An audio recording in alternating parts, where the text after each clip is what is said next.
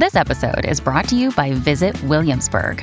In Williamsburg, Virginia, there's never too much of a good thing. Whether you're a foodie, a golfer, a history buff, a shopaholic, an outdoor enthusiast, or a thrill seeker, you'll find what you came for here and more. So ask yourself, what is it you want? Discover Williamsburg and plan your trip at visitwilliamsburg.com. Another day is here, and you're ready for it. What to wear? Check. Breakfast, lunch, and dinner? Check. Planning for what's next and how to save for it? That's where Bank of America can help. For your financial to-dos, Bank of America has experts ready to help get you closer to your goals. Get started at one of our local financial centers or 24-7 in our mobile banking app. Find a location near you at bankofamerica.com slash talk to us. What would you like the power to do? Mobile banking requires downloading the app and is only available for select devices. Message and data rates may apply. Bank of America and a member FDIC.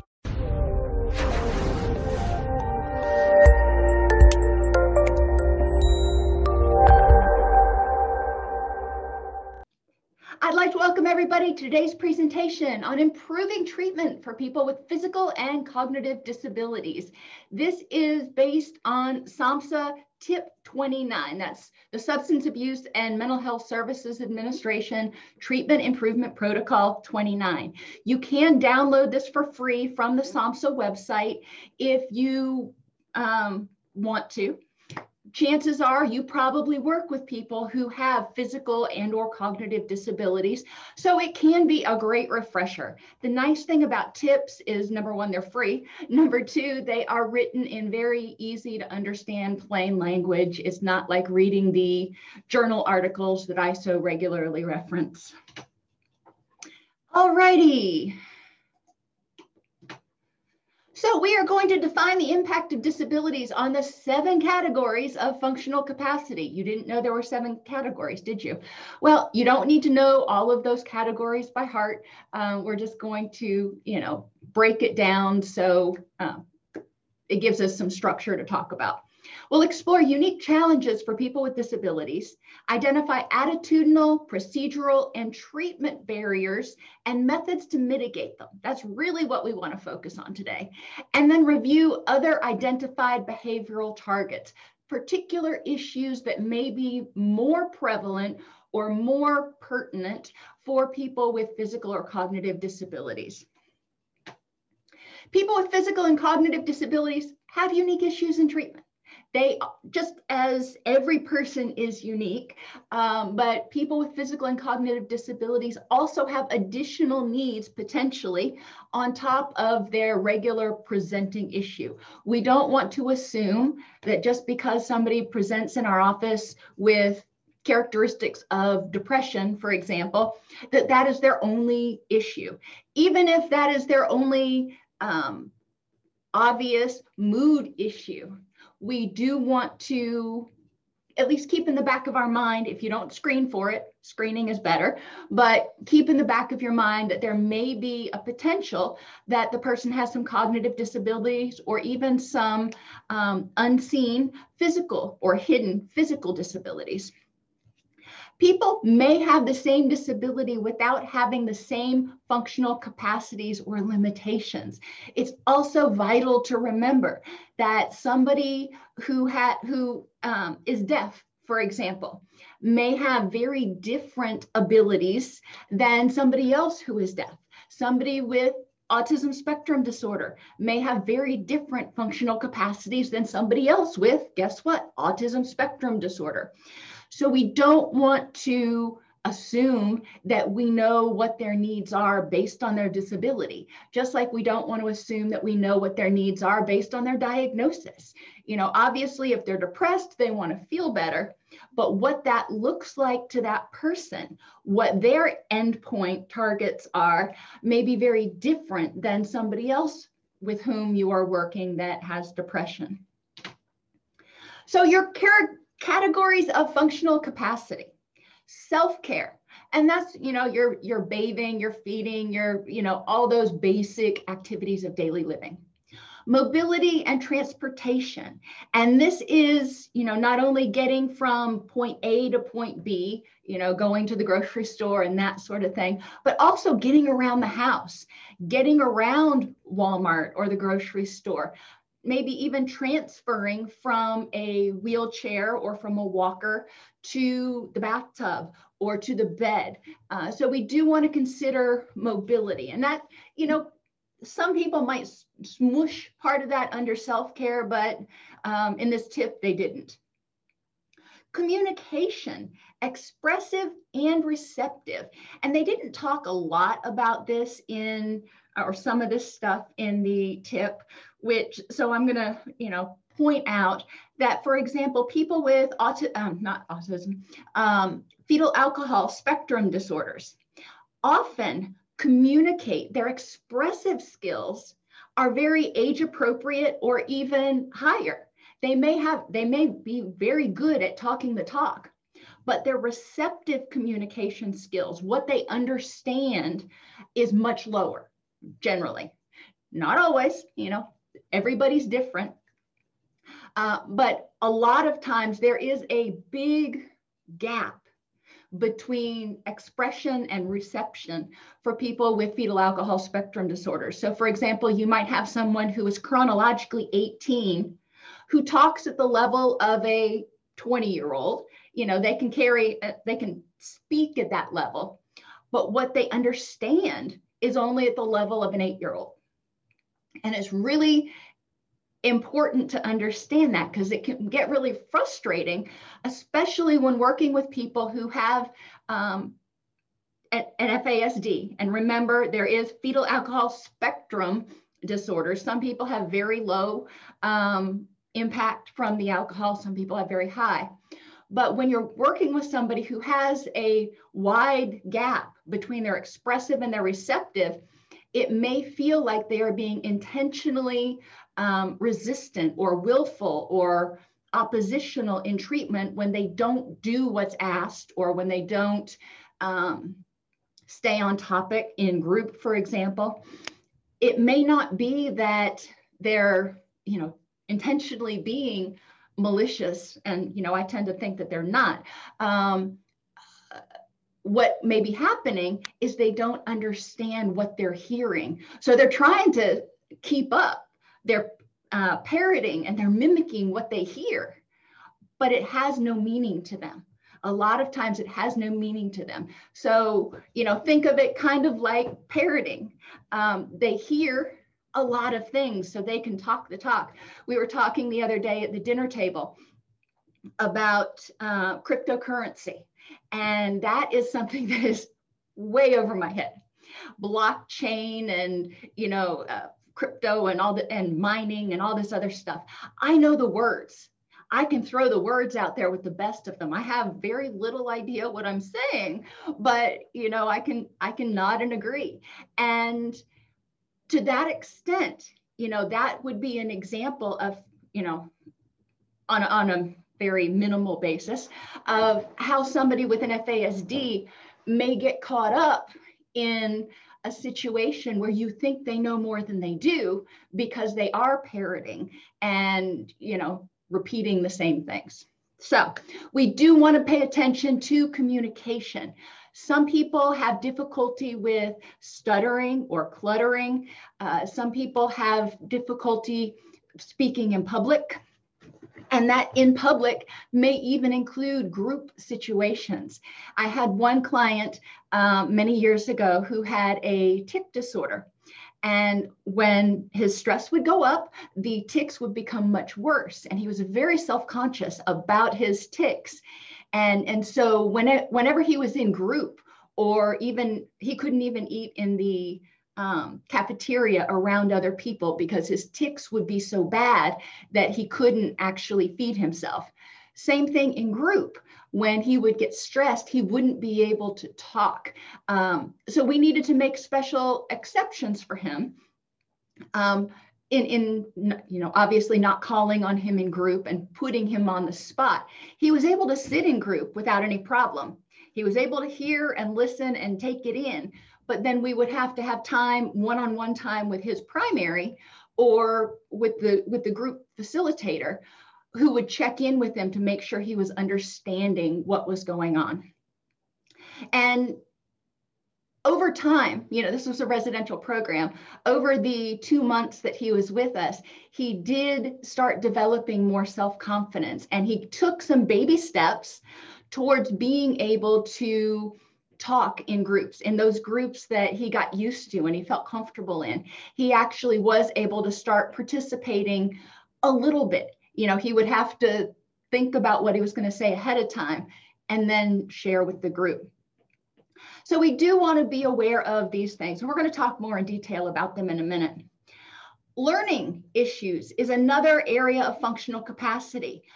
How long somebody's attention span is. Obviously, ADD is one of those things, but also things like Alzheimer's and dementia, um, and even alcohol related dementia or early stage detox can impair um, somebody's ability to pay attention for long periods of time. And when I say long periods of time, depending on the person, that could be five minutes or that could be 50 minutes.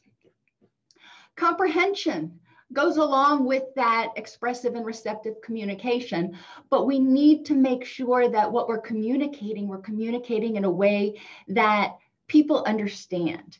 And it can be really frustrating for the client if we are talking about something and using technical jargon, using lots of terms that they don't understand, or if we're going too quickly for them.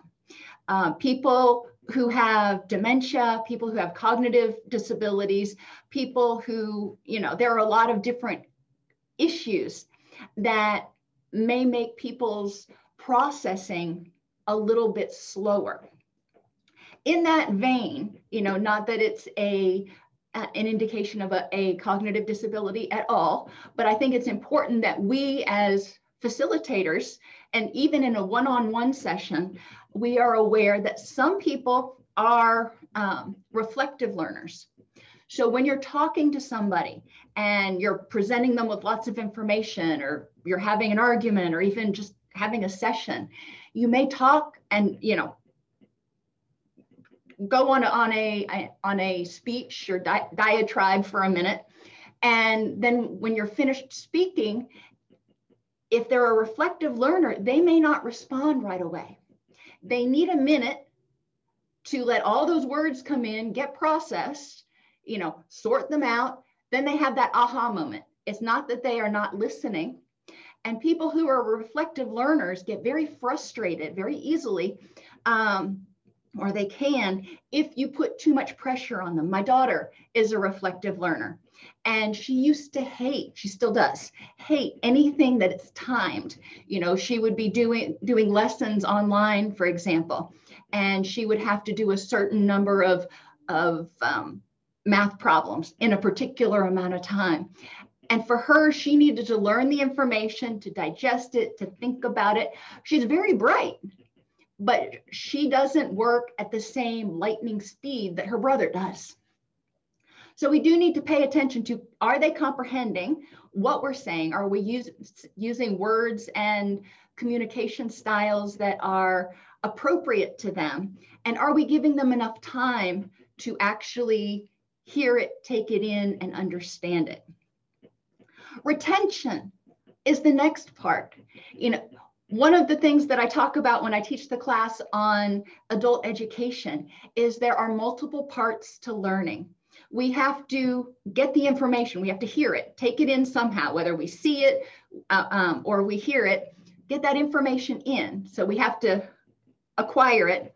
We have to conceptualize it, you know, put it into something that we can relate it to so we can figure out where to file it in our memory banks and then we have to care about it because what we don't care about goes in one ear and out the other.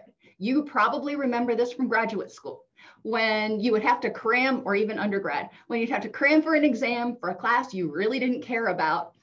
You memorized the stuff long enough to pass the test, and then you didn't think about it again ever. Um, so that is uh, one of those things that we want to think about with retention.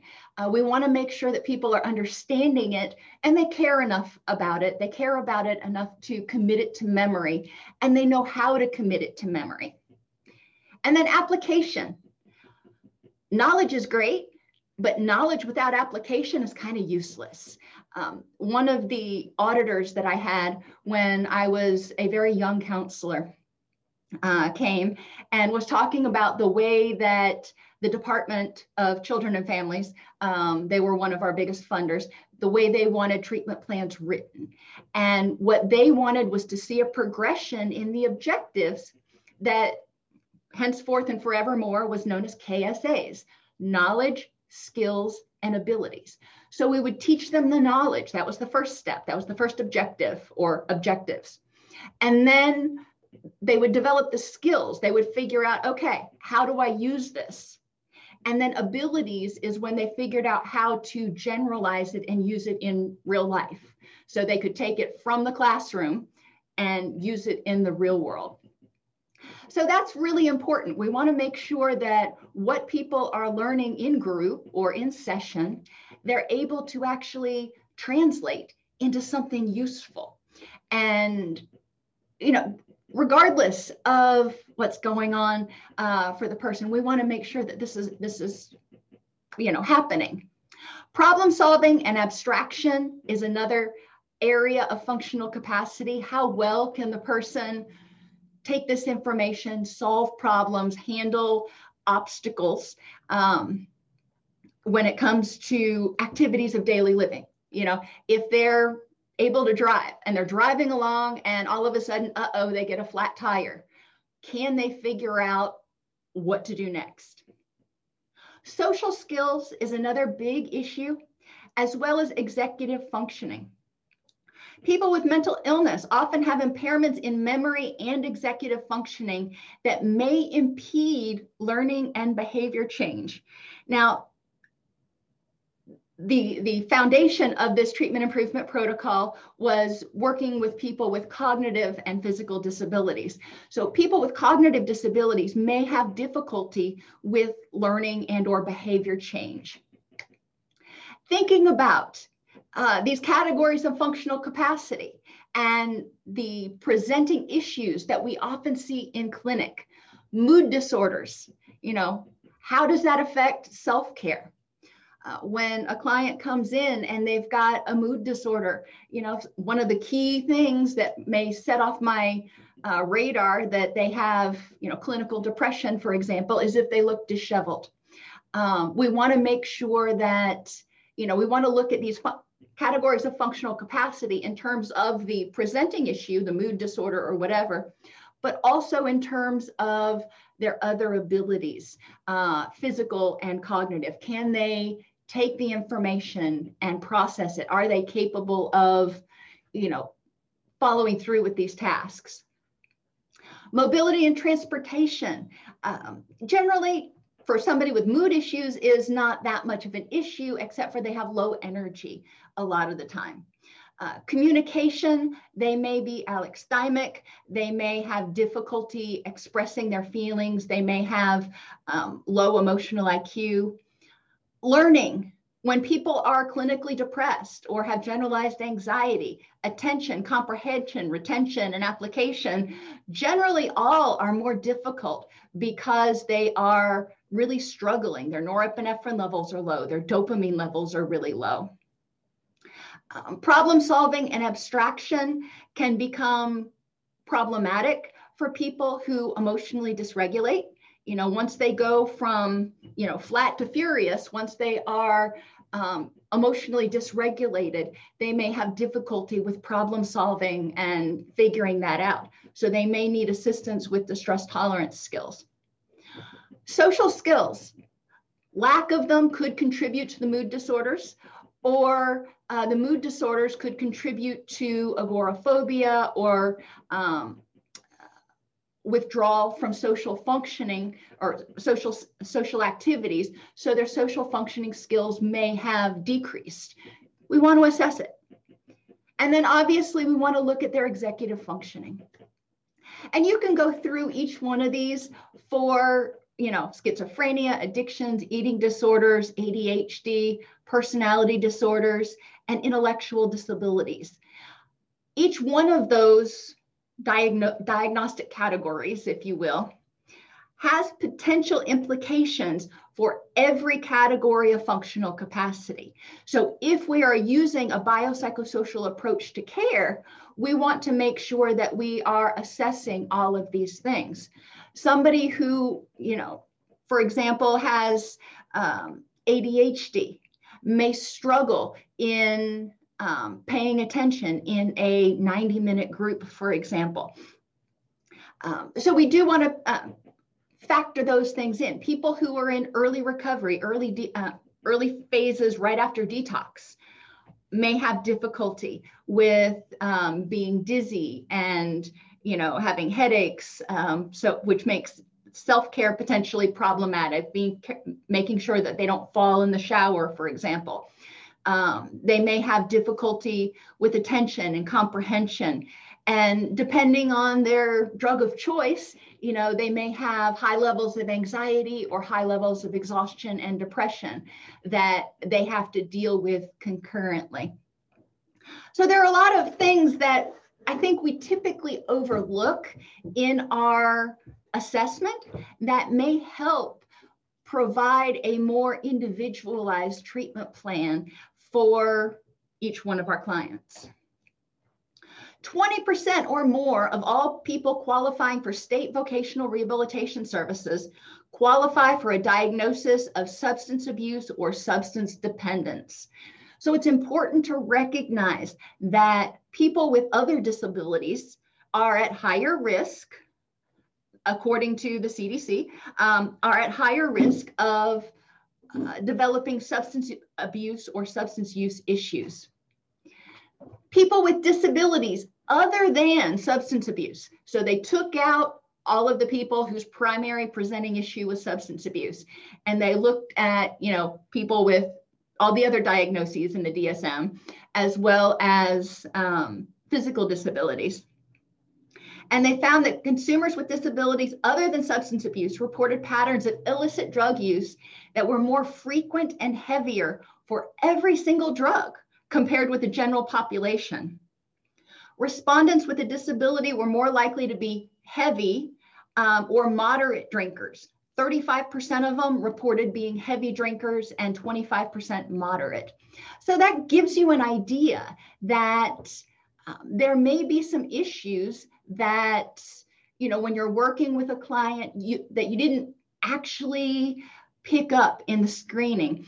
Um, when you're talking about depression or anxiety, for example, they may also have concurrent substance misuse. Maybe it hasn't risen to the level of substance abuse yet, but they are, you know, heavy users, for example, which, you know, puts them more at risk because every time they they use, they're altering their neurochemical balance. People with mental illnesses, now this is specifically mental illnesses, are more likely than other people with disabilities to have a substance use disorder. Why do you think this is? Um, and I would encourage you to think about behavioral reasons, environmental reasons, and neurochemical reasons. So I'll start with the neurochemical while y'all are thinking about it, because some of you may be reflective learners. Uh, neurochemically, people with mental illnesses, uh, for example, clinical depression, may have low levels of dopamine, may have low levels of um, serotonin. And by engaging in pleasurable behaviors, by using substances like alcohol or you know other things they may be self-medicating and increasing those um, neurotransmitters. The same thing can happen with things like sex addiction and and gambling addiction. That can both of those are very powerful ways that people may self alter their levels of dopamine norepinephrine and serotonin. So neurochemically we want to look at you know what is the function of the substance for the person? Is it self-medication? And or is it helping them escape just numb just kind of check out for a little while? And that would be more like your your marijuana your alcohol and your opioids. Um, environmentally People with mental illnesses, especially severe and persistent mental illnesses, may be in environments in which there is a high level of substance abuse around them or substance use around them, and they may have difficulty refusing. Uh, people with fetal alcohol spectrum issues are often very gullible and tend to follow and mimic people around them. So they tend to be at very high risk of being led astray. But other people as well. I had one client who uh, uh, had schizophrenia and concurrent substance use issues anyway. And she, in the neighborhood that she lived in, in her own words, the uh, crack dealers came to her came to her house every day like the Avon lady. And, you know, that was, that stuck with me for 20 some odd years after she said that. Um, and, and it's important to recognize that people with disabilities may be at a lower socioeconomic status and as such may be living in environments in which there is more open access to drugs. That's not to say that there isn't easy access to drugs for people with a high SES, but a lot of times, um, because of the legal consequences, as people go up in socioeconomic status, the drugs uh, availability becomes more hidden. So they're not just, you know, out there. And behaviorally, people with mental illnesses uh, may have lower impulse control. They may, you know, think, oh, that's a good idea, and be more likely to engage in it. I had another client, again, who was also uh, schizophrenic. And I remember one day I was talking to him, and, and bless his heart, uh, he admitted that he had he had used cocaine all weekend, and I was very concerned. And I, you know, call him Jim Bob. I was like, Jim Bob, you know, I'm concerned that you're using cocaine because that's really not a good thing to be doing, you know, on top of your antipsychotics. It kind of works against, you know, cocaine increases dopamine, antipsychotics are trying to bring it down. You know, it's not helping you out at all. And he said, uh, and it's and it's dangerous. You know, I didn't bother explaining all the reasons. I told him, you know, I'm worried it's dangerous. And he looks at me, doesn't miss a beat. He goes, Oh, don't you worry, Miss Dawn. I made sure to quit taking my medication three days before the weekend. So it was completely out of my system.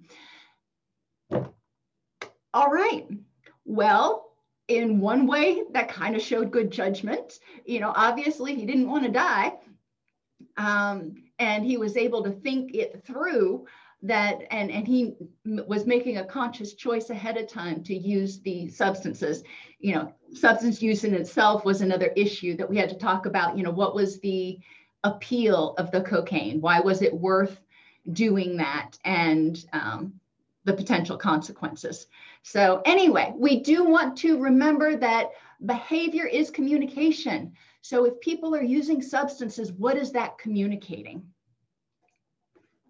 conditions more prevalent in people with uh, developmental disabilities more than the general population. And this is somewhat true with um, all disabilities, not just developmental disabilities, but uh, they can experience social isolation for a lot of reasons, as you can see. Uh, especially, well, it tends to be um, more prevalent in people who have had a disability from a young age. Their families may have um, wanted to protect them so much. Their families may have hovered and isolated or shield them, shielded them so much that they were socially isolated. You know, the families had the, their best interest at heart, but they may not have developed social skills or friendships or social supports that were um, necessary for the developmental process. They may have physical difficulty getting out to social settings. Um, you know, obviously, before they can drive, they have to rely on caregivers. But um, if they are not able to drive, for example, if they have epilepsy, um, they may not be able to drive. I can't remember what the parameters are for how long they have to be seizure free before they can get a driver's license. But, you know, there are certain conditions that may prohibit people from being able to get a driver's license, and not everybody lives on a bus line. Uh, lack of opportunities to practice social skills. If the person um, gets up, goes to school or work, comes home, and that's all they do, um, and their school or work does not allow them a whole lot of time to engage with others, then they may not have a chance to practice actual socialization. Um, and they may not have time to really develop those social skills. Uh, and think about jobs people have. You know, if you know if they're working at the Jiffy Lube and they're they're changing oil on cars, um, or if they're working in a um, accounting office where they're in a cubicle by themselves all day long. You know, there are white collar and blue collar jobs that do that that appeal more we'll put it that way, that appeal more to introverts because they don't involve a whole lot of socialization. Um, and if our people are engaged in those jobs and they don't have other hobbies and recreation and those things, other opportunities, they may have inhibited social skill development. They may have a lack of physical stamina, potentially due to obesity. Now, some um, disabilities in and of themselves may reduce physical stamina um, because of their very nature. Um, it may require more effort, for example, for somebody who walks with a walker. That takes a lot more effort than not. Um, for somebody who has some sort of cardiorespiratory issue, um, it could take a whole lot more energy for them just to walk around or do things um, than it does for somebody else.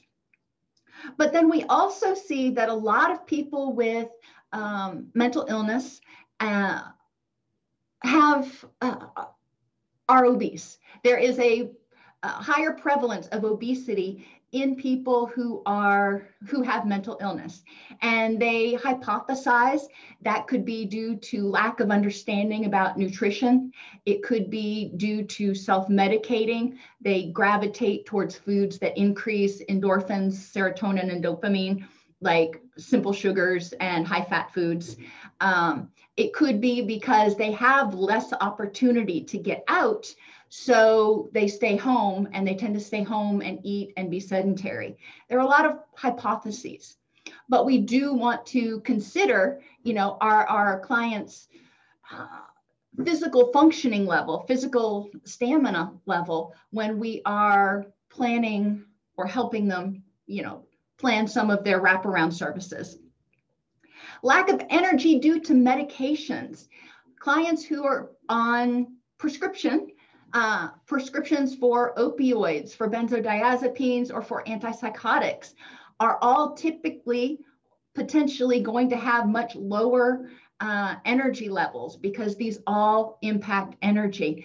Um, there are certain um, SSRIs that are known to be very sedating. Uh, so we do want to pay attention to the medications that our clients are on and help them figure out um, if the medications are sedating and inhibiting their quality of life, encouraging them to advocate for themselves with their physician to talk about, all right, can I alter when I'm taking this medication? Uh, my stepfather, for example, used to take Paxil um, in the evening because it was so sedating, he couldn't take it in the morning or he'd be, you know, groggy all day long but he would take it in the evening before he went to bed and it would help him sleep more. Um, I had another client who was on um, an antipsychotic and they found that the sweet spot for her to take her medication was about four in the afternoon. Um, so by the time she was ready for bed, you know, a couple hours later, she was good and tired. But by the time she was waking up the next morning, it was almost out of her system. If she took it much later than that, she had a hard time getting out of bed and getting to work. So we do want to, you know, help clients understand that there are often workarounds, but they need to advocate for themselves. Uh, trouble finding or getting to recreational activities.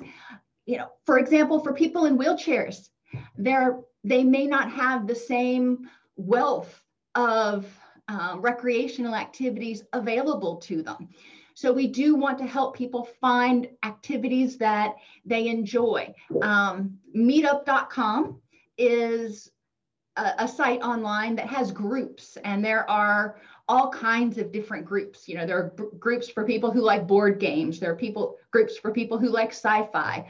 There's lots of different groups, and I encourage people to, you know, consider going on there if they don't know where to start. Um, faith-based organizations also generally have a lot of options for um, you know potential outings and occasional recreational activities. Poverty is another huge issue that can contribute to social isolation. Travel's expensive. As gas prices go up it gets more expensive to drive if you have a car it gets more expensive to ride it's expensive to ride the bus or the train so poverty in and of itself can prohibit people from moving around. Non-disabled people's comfort with people with disabilities is another issue that we need to address. And some of this can be um, helping our clients with their self-esteem so they can present themselves um, in a way that is open and inviting and hey here i am instead of uh, do you mind if i kind of maybe hang out? Um, when people are more um, optimistic and assertive uh, it tends to make um, people without disabilities less um, uneasy you know if they feel like they're not worried about offending the person with the disability it's also easier uh, and we can also help with this by doing community education in our communities uh, to, to remove some of that stigma. Altered body image in those with a recent disability, if they were recently confined to a wheelchair, if they recently had an insulin pump installed or an ostomy bag installed. Um, it's also really uh, important to recognize that um, these changes to physical appearance, our, our society is very hung up on physical appearance, but these changes can make somebody very self conscious and potentially very withdrawn. And it can also impact self esteem. So there are a lot of issues. These are, can be target issues in the treatment plan for people with um, disabilities. Over 10,000 people come to BetterHelp every day looking for a counselor. BetterHelp makes it easy for you to move your practice online and focus on what you love most helping others. BetterHelp's easy to use platform takes care of referrals and billing and provides a secured platform to communicate with your clients. Join more than 18,000 therapists at BetterHelp, helping to improve people's mental health and lives. Identifying hidden disabilities is another key to successful treatment. A person who repeatedly fails at treatment may not understand what they're being told to do or may not be able to read or remember materials. Um, if you have a client, for example, who has dyslexia, and a lot of times people with dyslexia, their um, the dyslexia never gets diagnosed. Uh, my mother um, worked for years with um, the Literacy Foundation in North Carolina. And the number of the frequency with which she told me about people she was working with who were not able to read, but it wasn't because it, English was their second language. A lot of them, it was because they had some level of dyslexia or vision impairment. So we do need to identify some of these things. Just because somebody is not completely blind doesn't mean that they can see well enough to read. Um, I don't wear my glasses all the time. And my husband this weekend kept trying to show me stuff on his phone. And I'm like, honey, you realize I can't see diddly squat without my glasses on. You know, I can get around the house, but when it comes to looking at something on a mobile device, uh-uh, you know, I can no. Um, and this may be the case for our clients, and they don't even realize that their vision is bad. So, paying attention to those things, screening, um, in clients who have low literacy levels for vision impairment and dyslexia is really important because being able to read is so essential to functioning in our society. And when you can't read, it impacts your sense of safety, your sense of self empowerment, your self esteem, all those things. Many people who have disabilities like multiple sclerosis, seizure disorders, cardiac problems, autoimmune issues like fibromyalgia, Crohn's disease, uh, um, eczema, look healthy much of the time. But these conditions often cause significant fatigue or limitations on walking, driving, or other physical activities, or even just sitting. Um, so we do want to ask people about any health conditions that they may have. Um, people with fetal alcohol spectrum disorders, autism spectrum disorders, ADHD, PTSD, etc., may have not gotten effective differential diagnoses in the past. We don't want to assume that just because we're seeing an adult that any developmental disabilities they have were diagnosed when they were developing. Um, a lot of times, you know, people will get a diagnosis. They won't get a comprehensive diagnosis. Back when I started diagnosing, we still had the five axis system that we used in the DSM 3 and the D, I think we still used it in the DSM 4, um, but now we don't use that system anymore. So I'm finding when I get reports from other clinicians, a lot of times there's much less attention to all of the biopsychosocial domain, domains. Don't forget physio. Don't forget that there can be physiological issues that contribute to symptoms that uh, cognitive dysfunction, mood issues, um, chronic pain, you know, low levels of uh, omega 3s can contribute to increases in pain and exacerbation of autoimmune issues. So it's always helpful if a client is willing to go to the doctor, get their vitamin D, their iron, their thyroid levels tested, their gonadal level hormone gonadal hormone levels tested, and their A1C or their blood sugar levels tested. Um, gonadal hormones are really integral in energy levels, in weight levels, and in mood, both testosterone, estrogen, and progesterone, um, and are in, involved in issues like uh, premenstrual dysphoric disorder, menopause, uh, polycystic ovarian syndrome, low testosterone. There are a lot of syndromes that we see um, that may be contributing or confounding the mood or mental health issues that the person is presenting with. Same thing with their uh, blood sugar levels. 34.5% of all US adults, not just people with disabilities, 34.5% of all US adults have prediabetes based on their fasting glucose or A1C levels, according to the CDC. Let that sink in for a second. So, more than a third of our population has prediabetes right now and it may be even higher uh, since we were all locked down during COVID. I think most of us gained a little bit of weight. Uh, so that's important to recognize because uh, diabetes can have significant um, and implications for uh, alterations in mood as the body become has more difficulty regulating insulin levels which triggers that stress response Commonly held beliefs that pose barriers.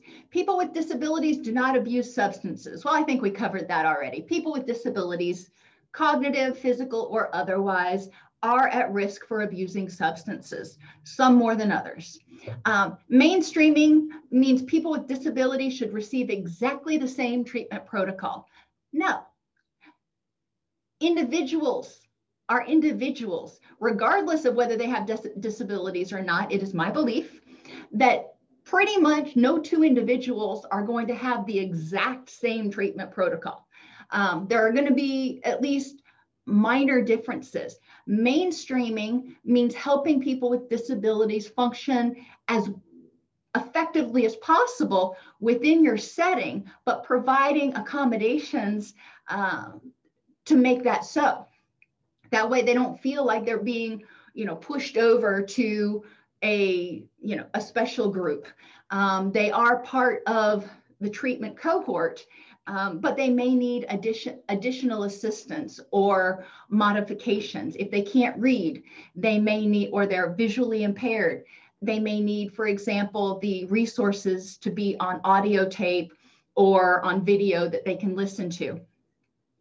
Um, they may also, if they have ADHD or other problems with long attention spans, they may need to review lessons, have them videotaped, and then review the lessons in smaller chunks um, afterwards. That way they can actually pick up on the information. Same thing for people that have slower cognitive processing. Uh, provide them handouts, you know, with bullet points in plain language. Encourage them to participate in the groups, but also having the information recorded so they can go back and listen to it afterwards as many times as they need to, pause it when they need to, so they have time to process what's going on, and then potentially even have worksheets that they complete showing um, their comprehension of what's going on. Another uh, myth is a person is non-compliant when her disability prevents her from responding to treatment. No, that means treatment's wrong. That means we need to adjust treatment. Uh, we need to examine why the non-compliance. Now, there are people with disabilities, um, cognitive and physical disabilities, and people without cognitive or physical disabilities who may be treatment non-compliant because they are not motivated to be there. You know, the court's telling them they have to be there, somebody else is telling them they have to be there we need to examine the reason. What is the behavior communicating to us? Does the non-compliance say, you don't understand who I am and I have no desire to listen to you? Does the non-compliant say, I don't understand what you're asking me to do or I can't remember it? Or does the non-compliant say, uh, yeah, you've missed the point. That's, you're not hearing me. You know, there are a lot of different things. We need to examine what that means. But a person with a disability shouldn't be singled out. Um, you know, we don't want to just we don't want to lump people in together. Uh, there are a lot of reasons for noncompliance in again in people with and without disabilities. A person with, dis- with a disability will make other clients uncomfortable. Everybody's responsible for their own comfort. And as a clinician and as an administrator, it is our responsibility to um, help people feel comfortable with one another. And if that means um, having a discussion, um, you know, introducing the person, helping people learn how to feel comfortable around someone with a disability, then that's what we need to do. Um, and through that, we are educating the group about, you know, the commonalities that they have with the person with the disability so they feel more comfortable around not only that person, but other people with disabilities. People with disabilities will sue the program regardless of the services offered. No. Behavior is communication. What does a lawsuit generally mean? A lawsuit generally means my needs were not met. I felt abandoned. I felt discriminated against. I felt something. So we need to evaluate our programs for their um, responsiveness to people with disabilities. Serving people with disabilities requires going to extremes. No, it doesn't. A lot of times, people with disabilities um, are very happy if you are willing to do what's necessary to help them out. Um, treatment center I used to work for, um, was a very small treatment center, so they were exempt from having to build ramps and everything. But there was a little lip at the door. Um, and we had one person who was in a wheelchair that ended up coming into treatment. And, you know, they didn't throw a huge fuss about needing a ramp built or something, but they did need, when they got there, they called on their cell phone and they needed somebody to come out and help them over the lip. They were fine as long as they had assistance getting in the door.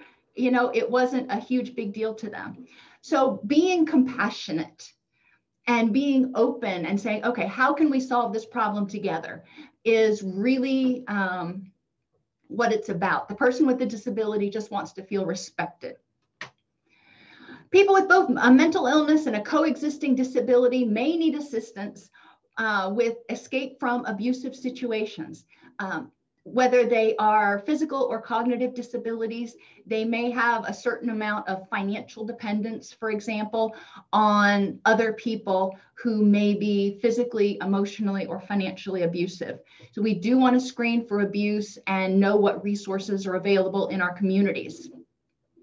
They may need assistance learning to protect themselves from victimization. This is especially true, I think, with people who have intellectual disabilities, fetal alcohol spectrum issues, or autism spectrum disorders, for example, um, where they are um,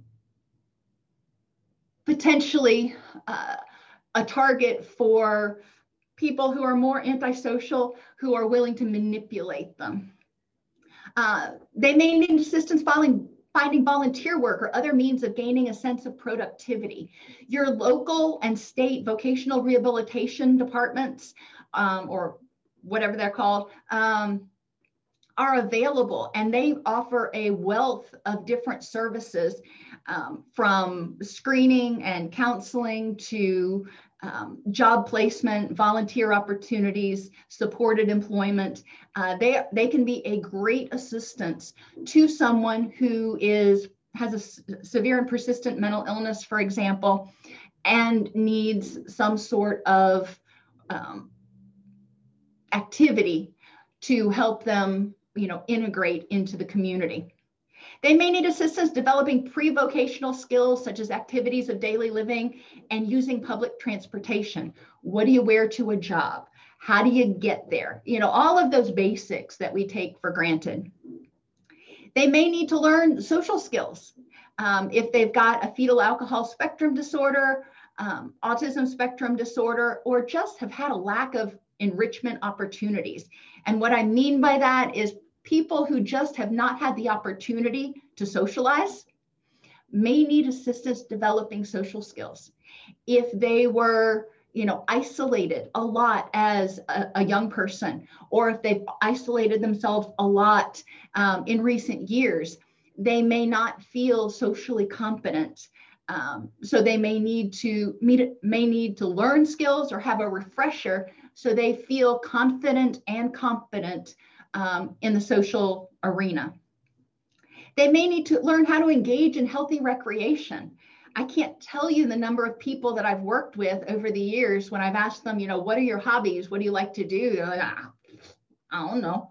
Um, their lives pretty much existed of using, sobering up, and using again um, by the time they came to residential treatment. There was very little work or socialization or recreation in between. Um, so it was important to help them step back. But even people who aren't um, in recovery from addiction, it may have been so long since they've had the energy to actually recreate or maybe they have been you know laser focused on their career let everything else you know, slide, they may not know what they like to do. So we may need to step in and help them here.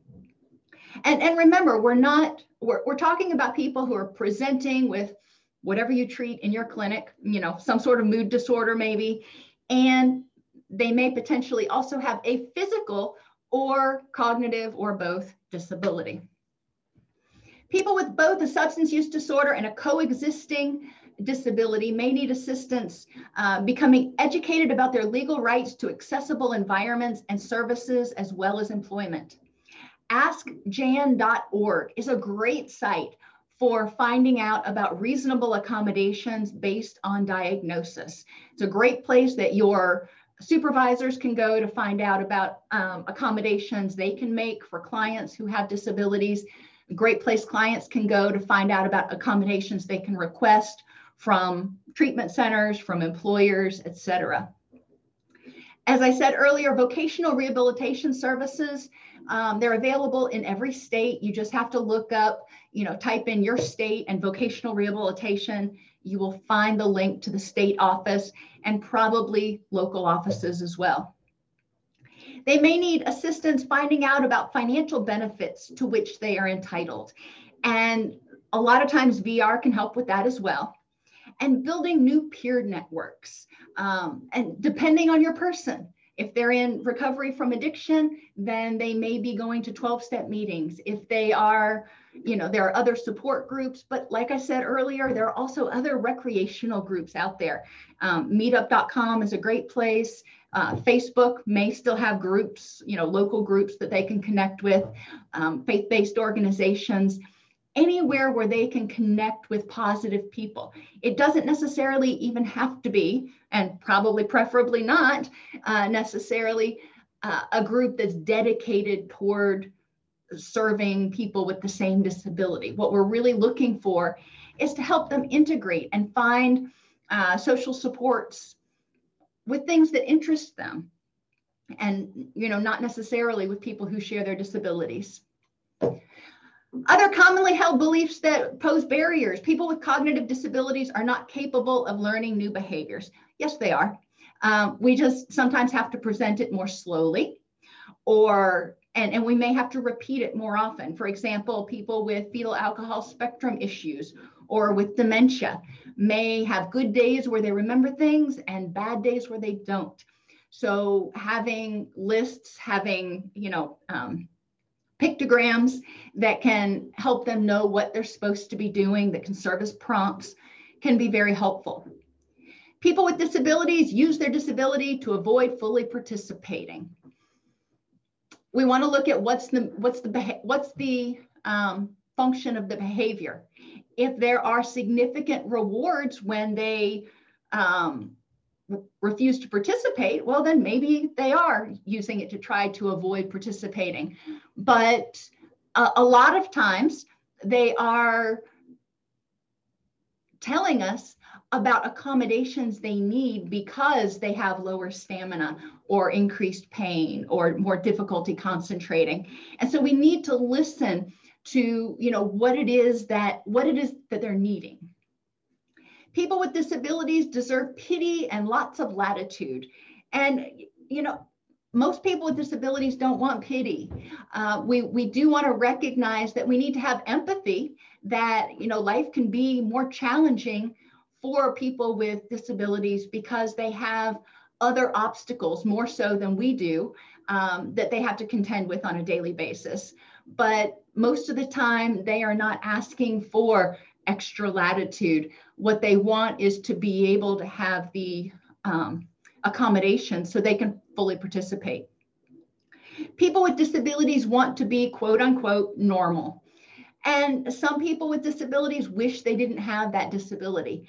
Other people with disabilities are very offended at the idea that they should want to get rid of um, this issue that they have. You know, people who are deaf embrace being deaf, embrace being part of the deaf culture. Um, so it's important that we don't assume that people, every person wants to be able bodied just like us. discriminatory policies and procedures. We do not serve clients who are taking medication, even if medication is for a medical condition such as epilepsy. You can see where this might be a problem. Fire and safety uh, regulations require all clients to be able to walk out of the building independently. Well, that doesn't work for people who are in a wheelchair or even people with autism spectrum disorders, for example, who may freak out when that fire alarm starts going off and they may start stimming and not be able to walk out on their own. All clients must participate in house chores. Some people are going to be sensitive to cleaning chemicals. Some people aren't going to have the physical um, agility to do so. Every person must read two chapters of a book per day. Well, that doesn't work if you're working with somebody who is visually impaired or uh, does not have literacy levels to do so. Clients must be able to bathe and put themselves to bed That doesn't work um, if you have a client, for example, who needs assistance transferring from a wheelchair to the shower or a wheelchair to the bed. Discharge fines due to factors beyond the client's control, like inability to sit still or stay awake. We need to examine whether those behaviors are a, re result of their disability, like ADHD or medications that they're taking. Missing appointments because the accessible bus is on a random schedule, that's not their fault. Uh, OCD or agoraphobia. I've had clients who have had times where they just couldn't make it, couldn't leave the house because their um, OCD, uh, in that particular case, her OCD uh, rituals that she went through, she messed them up and she had to start all over again. And those rituals at that point in her treatment were still taking multiple hours at a time. And intoxication. And I have a question mark by that one um, how your um, department handles that. But if somebody is repeatedly unable to attend due to intoxication, facilities I've worked at, generally what we do is transfer them to the higher level of care. We're not discharging them, but we're recognizing that they're not able to stay clean and sober at that level of care. Barriers to communication. If they are speaking slowly, that can get frustrating. We need to give them time to speak. Cognitive slowing due to traumatic brain injury, medications, dementia, even thiamine deficiency, um, which can cause cognitive slowing and dementia like symptoms. Um, and thiamine deficiency can be seen not only in alcohol detox, but also in people with anorexia or who have had gastric bypass surgery. So, getting up to date on uh, what the signs of um, Korsakoff syndrome look like are really important. Difficulty with extended attention. How can you modify your sessions for people who have difficulty with extended attention? Differences between their ability to express and receive information. We talked about that one already. Difficulty reading and literacy issues. Talked about that one already. You know, oftentimes responding with audio recordings. Stuttering and expressive communication issues. You know, the person may need um, to communicate through writing or drawing. Hearing or visual impairment, including dyslexia and color blindness. Um, it's important to remember that some people have not gotten these diagnosed. Additionally, depression, clinical depression, can contribute to blurred vision, headaches, and physical and cognitive slowing. So we need to, is your vision problem because of depression or because of, you know, a vision problem? Poor acoustics can also make it extra difficult for people with hearing loss. So paying attention in a like in a group, for example, to shutting the door so you don't have background noise that is distracting from what's going on in group. Other issues include sensory hypersensitivity to smells, uh, lighting, flickering lights, bright lights, sounds, including ballasts getting ready to go out or, you know, lots of activity outside of the therapy room, and touch and temperature. Sometimes even a, a vent blowing on somebody may be painful to them. Are there any questions? I know I ran off a little bit at the mouth today. I apologize, but obviously I got excited about this topic. Clinicians may inadvertently overlook some confounding issues for people with cognitive or physical disabilities, focusing only on their presenting issue. Assisting people in achieving their highest quality of life means ensuring they're able to be safe and meet their biopsychosocial needs by screening for obstacles and providing resources and linkages. We can't do everything. You know, we're their counselors or their social workers. We need to link to other resources. For more resources and information, see tip 29, treatment for people with physical and cognitive disabilities, as well as contact your local Department of Vocational Rehabilitation. Alrighty, and Jennifer had asked a question.